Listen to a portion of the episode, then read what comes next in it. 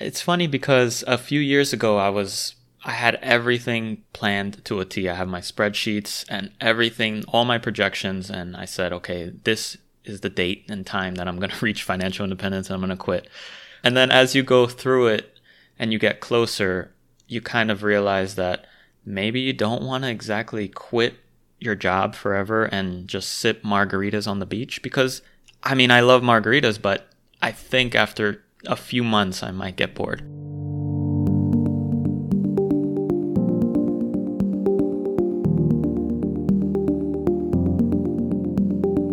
Welcome to the Quit Work podcast 15 minute conversations with people who have quit their job and gone their own way. I'm Mark, and every week I talk to someone who has taken the bold step of quitting work to start living their true life. The idea is to inspire you to live your true life, whatever that might mean to you. Today I'm talking to Chris, also known as Mr. Inspire to Fire. Chris hosts the Inspire to Fire podcast, and though he hasn't actually quit work yet, he's well on his way there, as we'll see. Chris, welcome to the Quit Work podcast. Hi, how are you, Mark? Thank you for having me on the show. So we, we should probably clarify from the start what FIRE means, just in case people don't understand. It's, it's usually expanded to financial independence, retire early, but I, I think you prefer retire eligible. Is that right? Oh, definitely. Yeah. Yes. Uh, the emphasis on the financial independence part for sure. Absolutely. So tell us about the work that you do right now. Sure. So again, uh, uh, you know, I'm all about inspiring everybody to reach financial independence, and that looks different for everyone. So at least for me, my goal, like as you mentioned, I haven't exactly quit my job yet. I actually have two jobs. Um, however, I am very close, probably January or February, to quitting one of them, and that's again just part of uh, the new year and the new initiative that I have, which is to really create a more balanced lifestyle for myself. A lot of times we can get caught up in looking at the money and, and realizing how much more money you can have, but it's uh, it gets to a point where you have to take a step back and think about the time, the time freedom that you can afford. So I've gotten to that point where I'm ready, and actually, I, I do have some exciting news as well to share on on your show, which I haven't shared anywhere else. Oh, go ahead.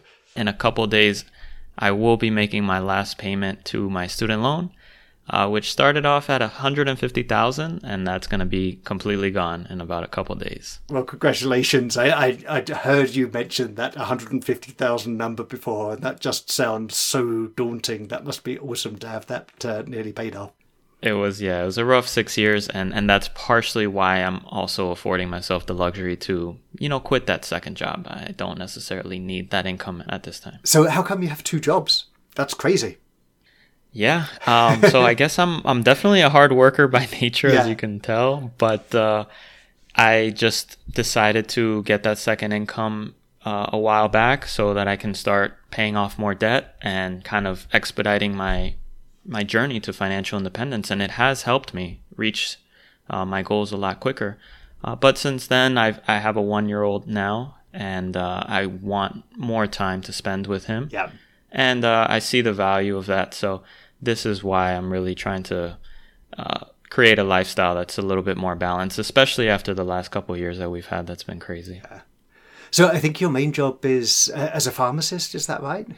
That's correct. Tell me what you like about that job, what you don't like about that job. What what does that mean to you? That kind of work. Yeah, so I got into it because I really do enjoy the aspect of helping people and medications, how they work in the body, and how they really help people reach better health and increase quality of life. But over the last, you know, few years, and, and anybody who's worked in pharmacy for a while can probably say this, uh, it's definitely a, a tough job to be in, and it's very demanding.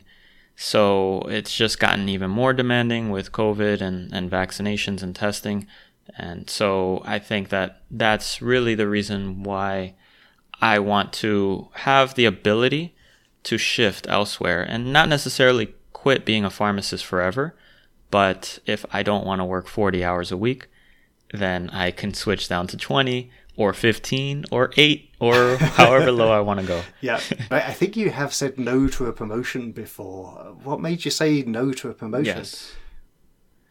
again, it's uh, it really comes down to the way my I want my life to look like, and I've seen managers and superiors above me and, and what that looks like and the workload just I know that the increase in pay is there, but it just does not I don't see the value and it's not worth it for me. So for me, I'd rather just stay where I am and go in, go out, and then once I'm home, I don't need to answer. I don't need to be on call. Yeah. I can simply be with my family.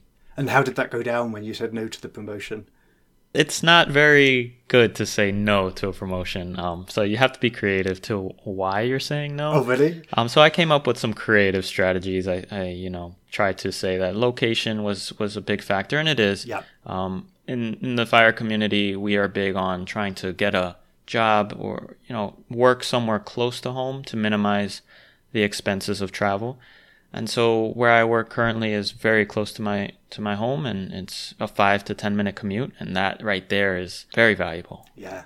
To me. Yeah, for sure. It, it's amazing how little people kind of think about quality of life when they're thinking about those kind of decisions in their career. Yeah, and I'd like to clarify it's not necessarily for everyone. If you are a go getter and you really want to reach the top of the ladder, then more power to you. But this is just something that I've decided is my path. And that's kind of what I love about personal finance in the fire community is nobody's judging anyone and you really uh, choose whatever you'd like. And that's why there's different types of fire. And uh, that's what I write about is barista fire, coast fire, fat fire, all these different type of avenues that you have. And you can really choose the way you want uh, your life to, to look like. And as long as you're happy, that's really all that matters. Uh, I heard you talk about another brand of fire, Fitfire, which uh, I think for you the F is for frugal, the I is for increase income, and the T for total stock mm-hmm. market. Yeah, it's something I came up with, and I think it it's it fits right yeah. because that's the path that I took. Is you initially start off by embracing a bit of frugality. It helps you lower your expenses, it helps you build some flexibility into your lifestyle. So it's not a bad thing. Um, but you can only go down so far until you start to deprive yourself of basic needs. Yeah.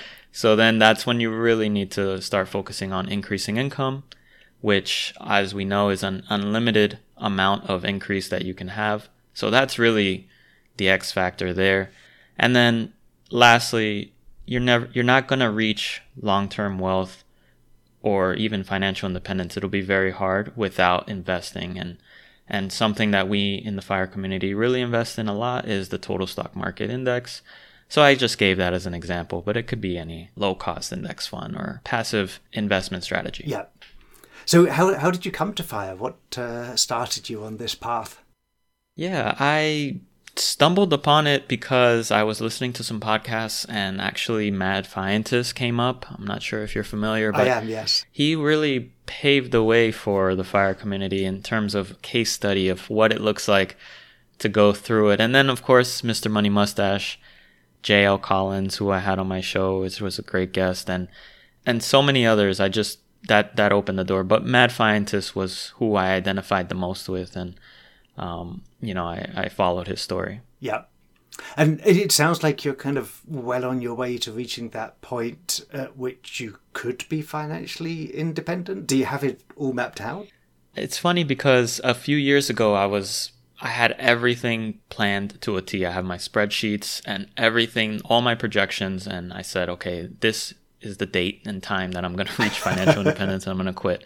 And then as you go through it and you get closer, you kind of realize that maybe you don't want to exactly quit your job forever and just sip margaritas on the beach because I mean I love margaritas but I think after a few months I might get bored. Yeah.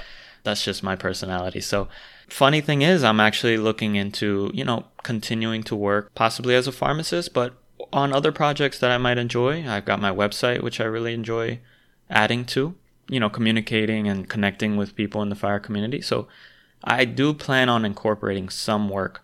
Uh, it's just going to look very different and it's going to be optional. Fantastic. And so, what what would you do with all of your extra time apart from the occasional margarita on the beach? Uh, what what would you do with your extra time once you do reach financial independence? Yeah, I um I'm I'm definitely trying to pay attention to that and make sure that I I plan for that. And I have some time. I have a few more years until I actually reach that fire number. However, I am already trying to plan that out now. So I think, as I mentioned, I'm I'm really gonna deep dive into my website. I want to explore more guests on my show and and uh, have these type of conversations that we're having right now, Mark. Yeah. And uh, because this is what I really enjoy and why I get you know out of bed in the morning. But then at the same time, I'll probably spend a lot of time with my son and my wife and just explore, have adventures, travel. That that's definitely going to be a big part of it as well. It's so important, I think, to start your life after you reach financial independence before you reach financial independence because if you just yes. work up to that point and then stop and then think ah okay what now you might find that the things you thought you wanted to do aren't the things you actually want to do you're 100% right instead of running away from something like a job you should run towards something like a lifestyle that you're that you're preferring so how has pursuing fire changed how you think about your life, about life in general? I think that I really do value my time, my autonomy. So that's what financial independence is about for me, and that's why I'm I'm happy to be spreading the message and hopefully inspire others to to join their journey. You're a great person to ask this last question I have for you. What what would you say to other people who would like to pursue financial independence but just don't know where to start? Yeah, I would say just try to start one small thing at a time. And it's not going to happen in a month or two months, but if this really means a lot to you, which I hope it does, just listen to one of my podcasts or any podcast. It could be a Mad Fientist, it could be this podcast inspiring you. If podcasting is not for you, then you can, well, it, should be because you're listening to the show. But uh, it could be an article or anything, but start learning one little thing at a time and slowly but surely you'll get there. And it's actually all not all or nothing as well. So after a year or two, three, you'll actually start to reap a lot of the benefits that that FI gives you um, without actually reaching full FI. That's awesome. So, listeners, if you'd like to connect with Chris, uh, you can search for his podcast, Inspire to Fire or you can find him at inspiretofire.com or on Instagram at inspire.to.fire. Oh, Chris, thanks so much for joining me on the Quit Work podcast. Absolutely, Mark. Thank you so much for having me. Thanks for listening to the Quit Work podcast. I love talking to people who have taken the bold step of quitting their job to start living their true life. Join me for a fresh conversation every week. Subscribe to the podcast or the YouTube channel at quitworkproject.com. And if you have any comments on this episode, or if you'd like to tell your own quit work story, I'd love to hear from you.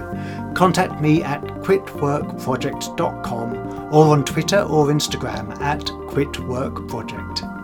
I hope you too find your way to quitting work and living your true life.